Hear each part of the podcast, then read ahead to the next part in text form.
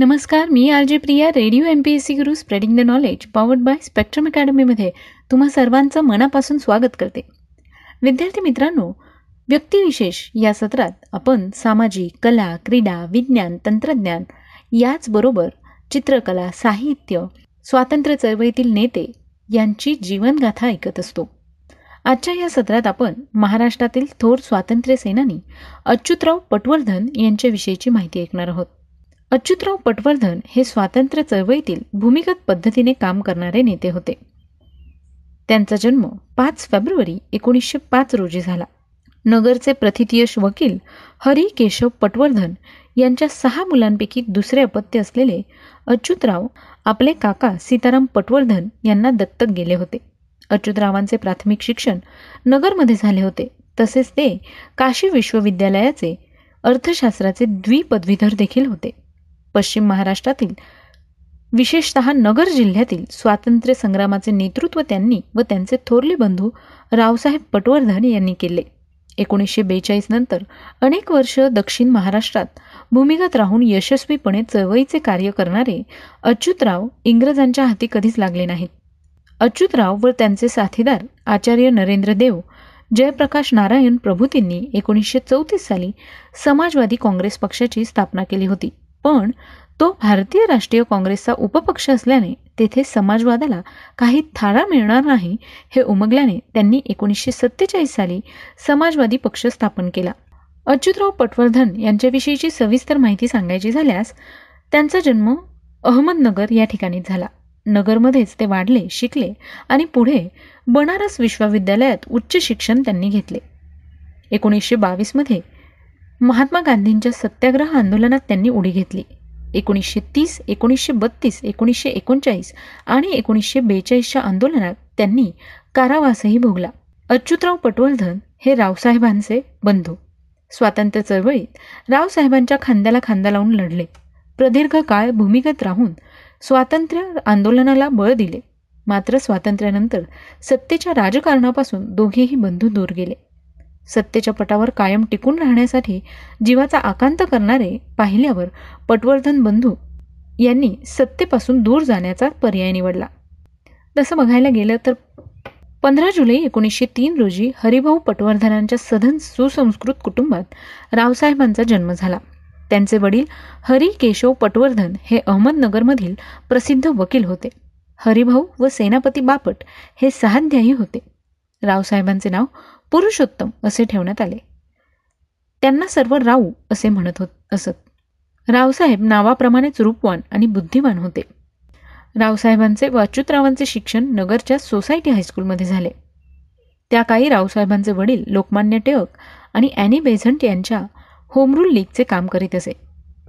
एकोणीसशे वीस साली लोकमान्य टिळकांचं निधन झालं. स्वातंत्र्य चळवळीचं नेतृत्व महात्मा गांधींकडे आलं. या वर्षाच्या अखेरीस नागपूरला जे काँग्रेसचं अधिवेशन झालं त्यामध्ये असहकारितेची कल्पना विविध कार्यक्रमांद्वारे स्पष्ट करण्यात आली. या निश्चित कार्यक्रमांमुळे स्वातंत्र्य आंदोलनाची कल्पना सर्वसामान्यांपर्यंत नेता आली. सर्व तरुणांमध्ये उत्साह निर्माण झाला. देशासाठी प्रत्येकजण स्वार्थ त्याग करू शकतो. प्रत्येक व्यक्तीच्या प्रयत्नाने स्वातंत्र्य अधिक जवळ येईल असा विश्वास निर्माण झाला. स्वातंत्र्य मिळवणे हे जीवनाचे एकमेव ध्येय ठरवून त्यासाठी सर्व वेळेस समर्पण भावनेने काम करणाऱ्या निष्ठावान हुशार आणि कार्यक्षम अशा कार्यकर्त्यांचे गट देशाच्या सर्व भागात कार्य करू लागले. स्वातंत्र्य लढ्यात नवे चैतन्य नवे सामर्थ्य निर्माण झाले. सर्वत्र सत्याग्रहाचे वारे वाहू लागले आणि या प्रभावापासून रावसाहेब आणि त्यांचे बंधू अच्युतराव अलिप्त राहिले नाहीत. देशभक्तीचे संस्कार बालपणापासूनच झालेल्या अच्युतरावांवर विद्यार्थी दशेत ऐन तरुण वयात असताना गांधीवादाचा संस्कार झाला. त्यांच्या कर्तृत्वाची सुरुवातच गांधीयुगात झाली. एकोणीसशे तीस एकोणीसशे बत्तीस एकोणीसशे एकोणचाळीस व एकोणीसशे बेचाळीस अशा चारही लढ्यात त्यांनी दीर्घ मुदतीचा कारावास देखील भोगला. बनारस येथे शिक्षण घेतलेल्या अच्युतरावांनी प्राध्यापक संशोधक वकील म्हणून लौकिक मिळवला. पण देशातील अस्थिर परिस्थितीने त्यांना अंतर्मुख केले. त्यांनी गांधीजींच्या संघर्षात्मक व विधायक अशा दोन्ही कार्यात सक्रिय सहभाग घेतला. खादी व ग्रामोद्योग अस्पृश्यता निर्मूलन हिंदू मुस्लिम ऐक्य व दारूबंदी ही गांधीजींची चतुःसूत्री त्यांना पूर्णत मान्य होती. या विचारांना त्यांनी आपल्या लेखणीने आणि वाणीने प्रकट केले. गांधी नेहरू हे त्यांचे आदर्श होते. याचबरोबर त्यांनी संघशक्ती हे साप्ताहिक देखील सुरू केलं. या साप्ताहिकाद्वारे त्यांनी महात्माजींचा संदेश खेडोपाड्यापर्यंत पोहोचवला. स्वदेशीची चळवळ त्यांनी झोपडीपर्यंत नेली. त्यांनी स्थापन केलेल्या साखर कामगार युनियनमार्फत शंभर चरखे फिरू लागले.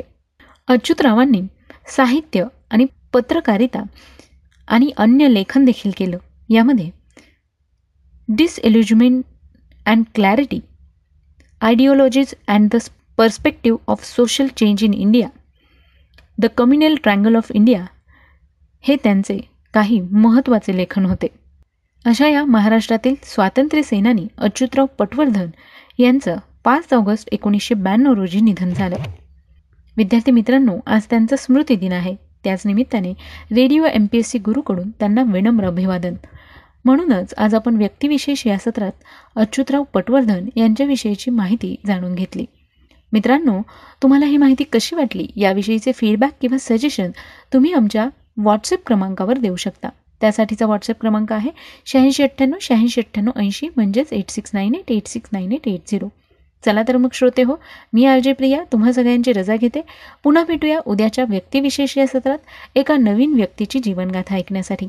तोपर्यंत सुरक्षित राहा काळजी घ्या आणि अर्थातच ऐकत राहा radio M P S C Guru spreading the knowledge powered by Spectrum Academy नमस्कार radio M P S C Guru spreading the knowledge powered by Spectrum अकॅडमीमध्ये मी आर प्रिया.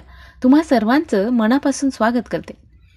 विद्यार्थी मित्रांनो सामाजिक कला क्रीडा विज्ञान तंत्रज्ञान राजकारण समाजकारण अर्थशास्त्र पर्यावरण साहित्य चित्रकला अशा सगळ्याच क्षेत्रात ज्या व्यक्तींनी उल्लेखनीय अशी कामगिरी केलेली आहे अशा काही विशेष व्यक्तींची जीवनगाथा आपण व्यक्तिविशेष या सत्रात जाणून घेत असतो.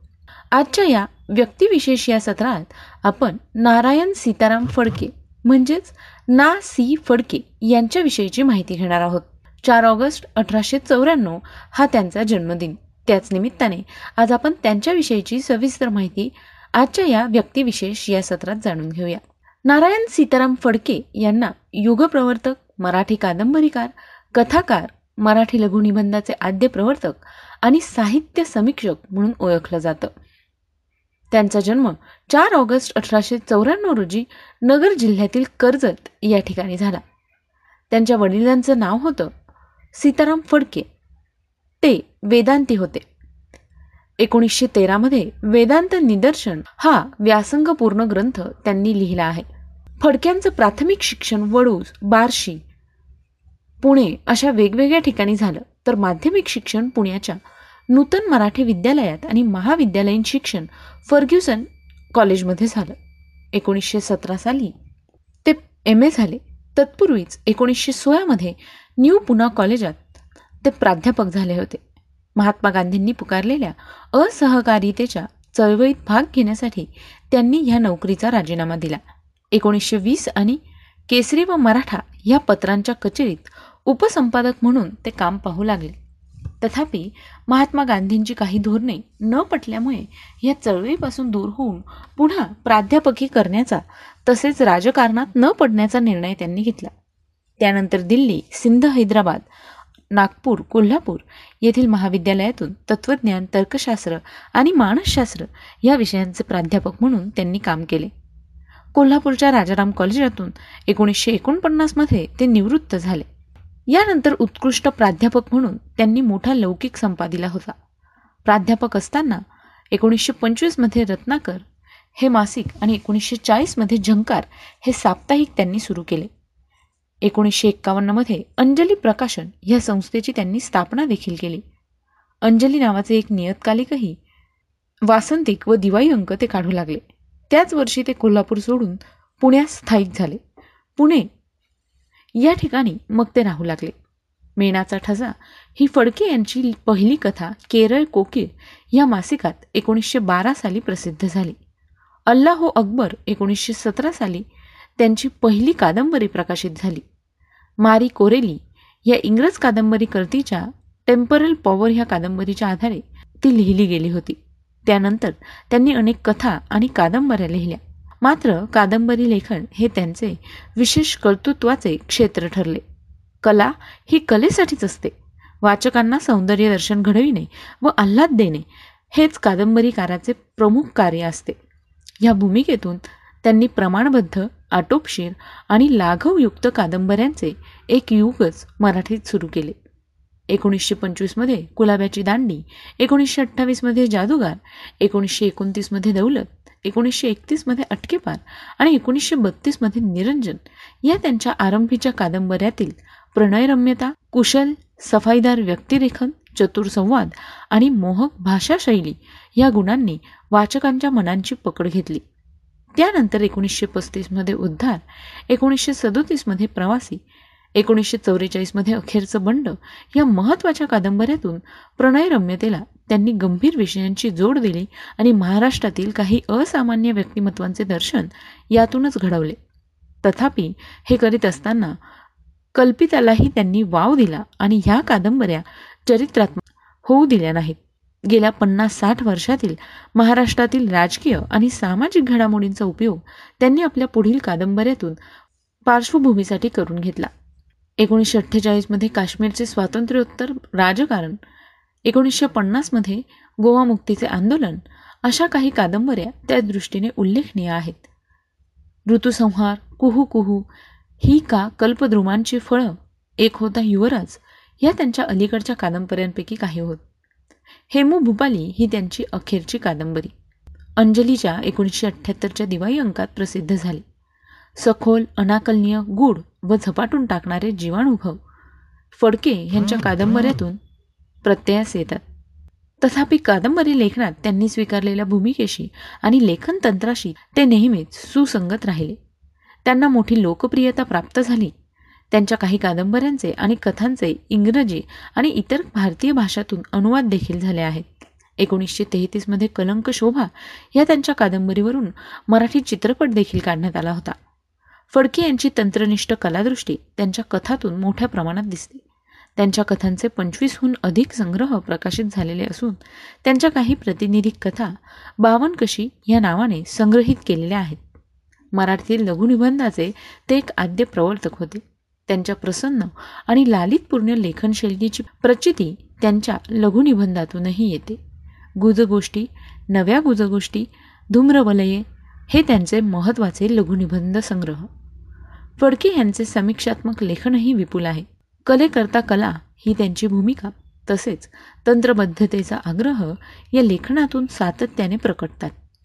क्लेटन हॅमिल्टन ह्याच्या द आर्ट ऑफ फिक्शन ह्या ग्रंथाच्या प्रभावाखाली लिहिलेल्या प्रतिभा साधनात तसेच लघुकथालेखन मंत्र आणि तंत्र या त्यांच्या ग्रंथात कलेच्या संदर्भातील त्यांच्या तंत्रदृष्टीची जाणीव स्पष्टपणे दिसून येते. आपल्या भूमिकेच्या पुष्टीर्थ साहित्य आणि संसार वेचलेले मोती प्रतिभा विलास इत्यादी पुस्तके त्यांनी लिहिली आहेत. वक्तृत्व संगीत आणि क्रिकेट ही त्यांची साहित्यखेरीज आणखी काही आवडती क्षेत्रे. श्रेष्ठ वक्त्यांच्या गायकांच्या आणि क्रिकेट सामन्यांच्या आपल्या आठवणी त्यांनी अनुक्रमे असे वक्ते अशी व्याख्याने नादलुब्धांच्या आठवणी अशा झुंजा असे झुंजार या पुस्तकात आपल्या खास शैलीत सांगितल्या आहेत. बाबूराव पेंटर व्यक्ती आणि कला किल्लोस्कर व्यक्ती आणि कला नाट्याचार्य खाडीलकर आणि खाडीलकरांच्या नाट्यकृती हे फडके यांनी लिहिलेले काही उल्लेखनीय चरित्र ग्रंथ यातूनच चरित्र नायक आणि त्यांच्या कृती याविषयी त्यांनी विवेचन देखील केले आहे. Dadabhai Naoroji Terence MacSwiney de Valera Mahatma Gandhi इत्यादी थोरांची चरित्रे त्यांनी मुख्यतः विद्यार्थ्यांसाठी लिहिली आहेत. फडके यांनी नाट्यलेखन देखील केले.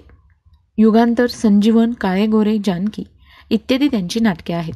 तथापि नाटककार म्हणून ते फारसे यशस्वी होऊ शकले नाही. त्यांच्या आत्मचरित्रात्मक लेखनात माझ्या साहित्य सेवेतील स्मृती या पुस्तकाचा अंतर्भाव होतो. एकोणीसशे एकोणसत्तर साली माझं जीवन एक कादंबरी हे त्यांचं आत्मचरित्र प्रसिद्ध झालं. स्वतःच्या कादंबऱ्यांची आणि लघुनिबंधांची विस्तृत चर्चा त्यांनी अनुक्रमे मी व माझ्या कादंबऱ्या आणि मराठी लघुनिबंधाचा जनक कोण या पुस्तकातून केलेली आहे. याखेरीज तर्कशास्त्र मानसशास्त्र संतती नियमन इत्यादी विषयांवरही त्यांनी इंग्रजीतून आणि मराठीतून पुस्तके लिहिली आहेत. त्यांची एकूण ग्रंथसंख्या एकशे एकोणनव्वद इतकी आहे. रत्नागिरी येथे भरलेल्या एकोणीसशे चाळीस सालच्या महाराष्ट्र साहित्य संमेलनाच्या अध्यक्षपदाचा मान त्यांना देण्यात आला होता. याचबरोबर एकोणीसशे बासष्ट साली त्यांना पद्मभूषण हा किताब देऊन भारत सरकारने त्यांचा गौरव देखील केला होता. त्यांच्या पत्नी कमला फडके यांनीही कथा कादंबऱ्या लेखन केले आहे. विद्यार्थी मित्रांनो नासी फडके यांचा बावीस ऑक्टोबर एकोणीसशे अठ्ठ्याहत्तर रोजी मृत्यू झाला. त्यांनी मराठीत अनेक कादंबऱ्या कथा आणि लघुनिबंध लिहिले आहे त्यांनाच लघुनिबंधाचे आद्य प्रवर्तक असं देखील संबोधलं जातं. मला खात्री आहे की ही माहिती तुम्हाला नक्कीच आवडली असेल. तुम्हाला तुमचे फीडबॅक आणि सजेशन द्यायचे असतील तर तुम्ही आमच्या शहाऐंशी अठ्ठ्याण्णव शहाऐंशी अठ्ठ्याण्णव ऐंशी या क्रमांकावर तुमचे फीडबॅक पाठवू शकता. आणि सोबतच तुम्हाला स्पर्धा परीक्षांचे अपडेट आणि इतर काही गोष्टींचे अपडेट देण्यासाठी सुद्धा आम्ही radio M P S C Guru आणि स्पेक्ट्रम अकॅडमी हे आमचं फेसबुक आणि इंस्टाग्रामचे अकाउंट सुरू केले आहेत. तेव्हा हे अकाउंट लाईक फॉलो आणि शेअर करायला विसरू नका. चला तर मग मित्रांनो मी आर जे प्रिया. तुम्हा सगळ्यांची रजा घेते. पुन्हा भेटू उद्याच्या व्यक्तिविशेष या सत्रात एका नवीन व्यक्तीची जीवनगाथा ऐकण्यासाठी. तोपर्यंत सुरक्षित राहा काळजी घ्या आणि अर्थातच ऐकत राहा radio M P S C Guru spreading the knowledge powered by Spectrum Academy नमस्कार मी R J Priya radio M P S C गुरुमध्ये तुम्हा सर्वांचं मनापासून स्वागत करते. विद्यार्थी मित्रांनो radio M P S C Guru ऐकताय ना ऐकायलाच पाहिजे.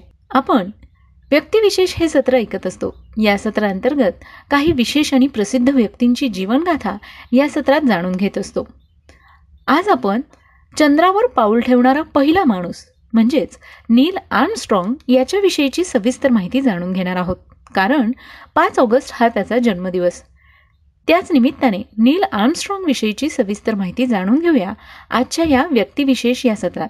नील आर्मस्ट्रॉंग हा एक अमेरिकन अंतराळयात्री अंतरिक्ष अभियंता व लष्करी वैमानिक होता. आर्मस्ट्रॉंग हा चंद्रावर पाऊल ठेवणारा जगातील पहिला मानव होता. विद्यार्थी मित्रांनो चंद्र अंतराळ किंवा मंगळ या सगळ्या गोष्टी आपण फक्त कल्पना करू शकतो. मग विचार करा त्या काळी या माणसाने चंद्रावर पहिलं पाऊल ठेवलं. म्हणजे ही नक्कीच धाडसी साहसी आणि आश्चर्याची गोष्ट आहे. विद्यार्थी मित्रांनो नील आर्मस्ट्रॉंग यांचा जन्म पाच ऑगस्ट एकोणीसशे तीस साली वापा कानेटो ओहोयो या ठिकाणी झाला होता. वीस जुलै एकोणीसशे एकोणसत्तर रोजी चंद्रावर उतरणारा पहिला मानव म्हणून नील आर्मस्ट्रॉंग यांच्या नावाची इतिहासात नोंद आहे. पण अंतराळवीर बनण्याआधी आर्मस्ट्रॉंग नौदलात होते. आणि त्यावेळी त्यांनी कोरिया युद्धात भाग घेतला होता. ते एरोस्पेस इंजिनियर नौदल अधिकारी टेस्ट पायलट आणि प्राध्यापक देखील होते. सगळ्यात विशेष गोष्ट म्हणजे आर्मस्ट्रॉंग यांनी आपल्या सोळाव्या वाढदिवशीच स्टुडंट फ्लाईट सर्टिफिकेट मिळवले होते आणि याच वर्षी ऑगस्टमध्ये त्यांनी स्वतः विमान उडवले होते. विद्यार्थी मित्रांनो सोळाव्या वर्षी विमान उडवणं म्हणजे नक्कीच आश्चर्यकारक गोष्ट आहे बरं का? आपण आपल्या सोळाव्या वर्षी काय करत होतो एकदा आठवून बघा. मला वाटतं आपण सगळ्यांनी त्यावेळेला दहावीची परीक्षा दिलेली असेल.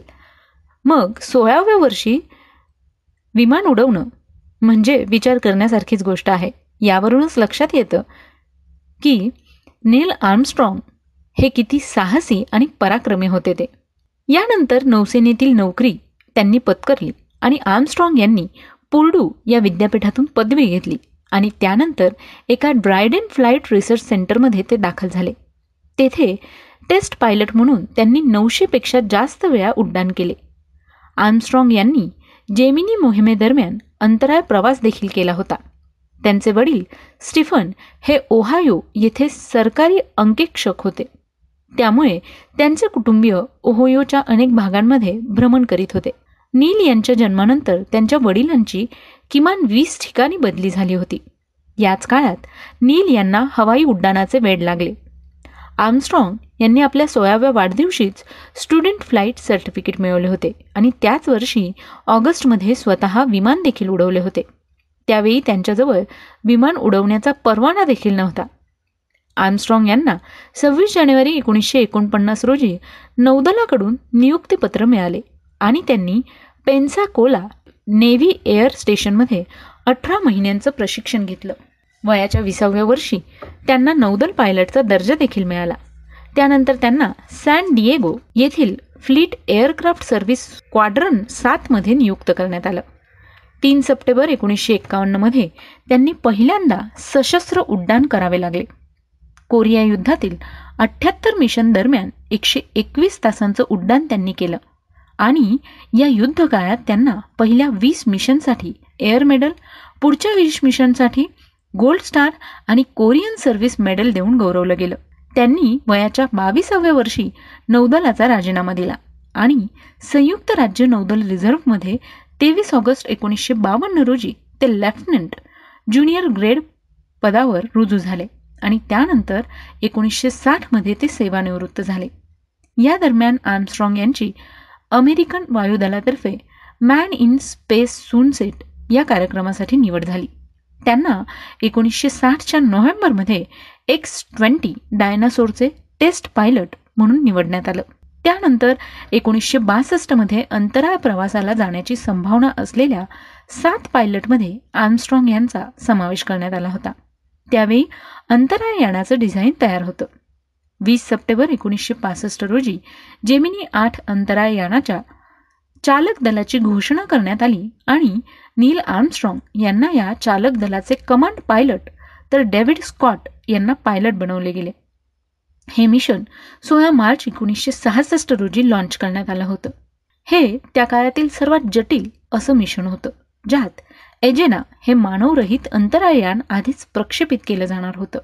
नील आर्मस्ट्रॉंग आणि स्कॉट ज्यात बसले होते त्या टायटन दोनमधून एजेनाला अंतराळात सोडले जाणार होते. कक्षेत पोहोचल्याच्या सहा तासानंतर दोन्ही यानांना परस्परांशी जोडले गेले. या दरम्यान तांत्रिक बिघाट निर्माण झाला. तो दूर करण्यात अपयश आल्याबद्दल आर्मस्ट्रॉंग यांच्यावर टीका देखील झाली. परंतु जसे प्रशिक्षण देण्यात आले होते तसेच आर्मस्ट्रॉंग यांनी केले. असा खुलासा एअरफोर्सने केला होता. या मोहिमेचा कालावधी कमी करण्यात आला आणि आर्मस्ट्रॉंग या मोहिमेतून परत आले. परंतु त्यांना पुन्हा एकदा मालिकेच्या जेमिनी अकरा मोहिमेत सहभागी करून घेण्यात आले. यावेळी ते कमांड बॅकअप पायलट होते. एकोणीसशे सहासष्टमध्ये पीट कोनरॉड आणि डिक गार्डन यांची या मोहिमेत मुख्य भूमिका होती आणि आर्मस्ट्रॉंग कम्युनिकेटर बनले होते. ही मोहीम निर्धारित लक्ष पूर्ण करण्यात यशस्वी ठरली. नील आर्मस्ट्रॉंग यांनी अपोलो आठमध्ये काम केले असल्या कारणाने त्यांना डिसेंबर एकोणीसशे अडुसष्टमध्ये अपोलो अकराचा कमांडर बनण्याचा प्रस्ताव मिळाला. आणि त्यानंतर जे काही घडले ते इतिहासात सुवर्ण अक्षरांनी कोरले गेले. नासाचे अपोलो अकरा हे अंतरायान आर्मस्ट्रॉंगने वीस जुलै एकोणीसशे एकोणसत्तर रोजी चंद्रावर उतरवले व त्यानंतर काही तासातच त्याने चंद्राच्या पृष्ठभागावर पहिले पाऊल टाकले. आर्मस्ट्रॉंग हे दोन तास बत्तीस मिनिटे आणि ऑल्ड्रिन हे त्यांच्यापेक्षा पंधरा मिनिटे कमी काळ चंद्रावर होते. आणि या ठिकाणी त्यांनी अमेरिकेचा ध्वज फडकवला. ते मानवाचे एक छोटे पाऊल सर्व मनुष्य जातीसाठी मोठी झेप आहे असे आर्मस्ट्रॉंग यांनी पृथ्वीवासियांना रेडिओ संदेशाद्वारे सांगितले होते. नील आर्मस्ट्रॉंग यांचे चरित्र देखील लिहिले गेले. त्या चरित्राचं नाव आहे first man the life of Neil A Armstrong. हे चरित्र हॅन्सेन यांनी लिहिलेलं आहे. मित्रांनो कधी जर हे पुस्तक मिळालं तर नक्की वाचण्याचा प्रयत्न करा. अमेरिकेचे सुप्रसिद्ध अंतराळवीर नील आर्मस्ट्रॉंग यांचे ब्याऐंशीव्या वर्षी ओहोयो प्रांतात पंचवीस ऑगस्ट दोन हजार बारा रोजी निधन झालं. तर विद्यार्थी मित्रांनो आजच्या या सत्रात आपण चंद्रावर पहिला पाऊल ठेवणारा माणूस म्हणजेच नील आर्मस्ट्रॉंग यांच्याविषयीची माहिती जाणून घेतली. मला खात्री आहे की ही माहिती तुम्हाला नक्कीच आवडली असेल. ही माहिती जर तुम्हाला आवडली असेल किंवा या संदर्भात काही फीडबॅक आणि सजेशन द्यायचे असतील तर तुम्ही आमच्या शहाऐंशी अठ्ठ्याण्णव शहाऐंशी अठ्ठ्याण्णव ऐंशी म्हणजेच eight six nine eight eight six nine eight eight zero या क्रमांकावर तुमचे फीडबॅक आणि सजेशन पाठवू शकता. मग मित्रांनो वेळ आली आहे आता रजा घेण्याची. पुन्हा भेटूया. उद्याच्या व्यक्तिविशेष या सत्रात. अशाच एका व्यक्तीची सविस्तर माहिती आणि जीवनगाथा ऐकण्यासाठी तोपर्यंत सुरक्षित रहा काळजी घ्या आणि ऐकायला विसरू नका. Radio M P S C Guru spreading the knowledge powered by Spectrum Academy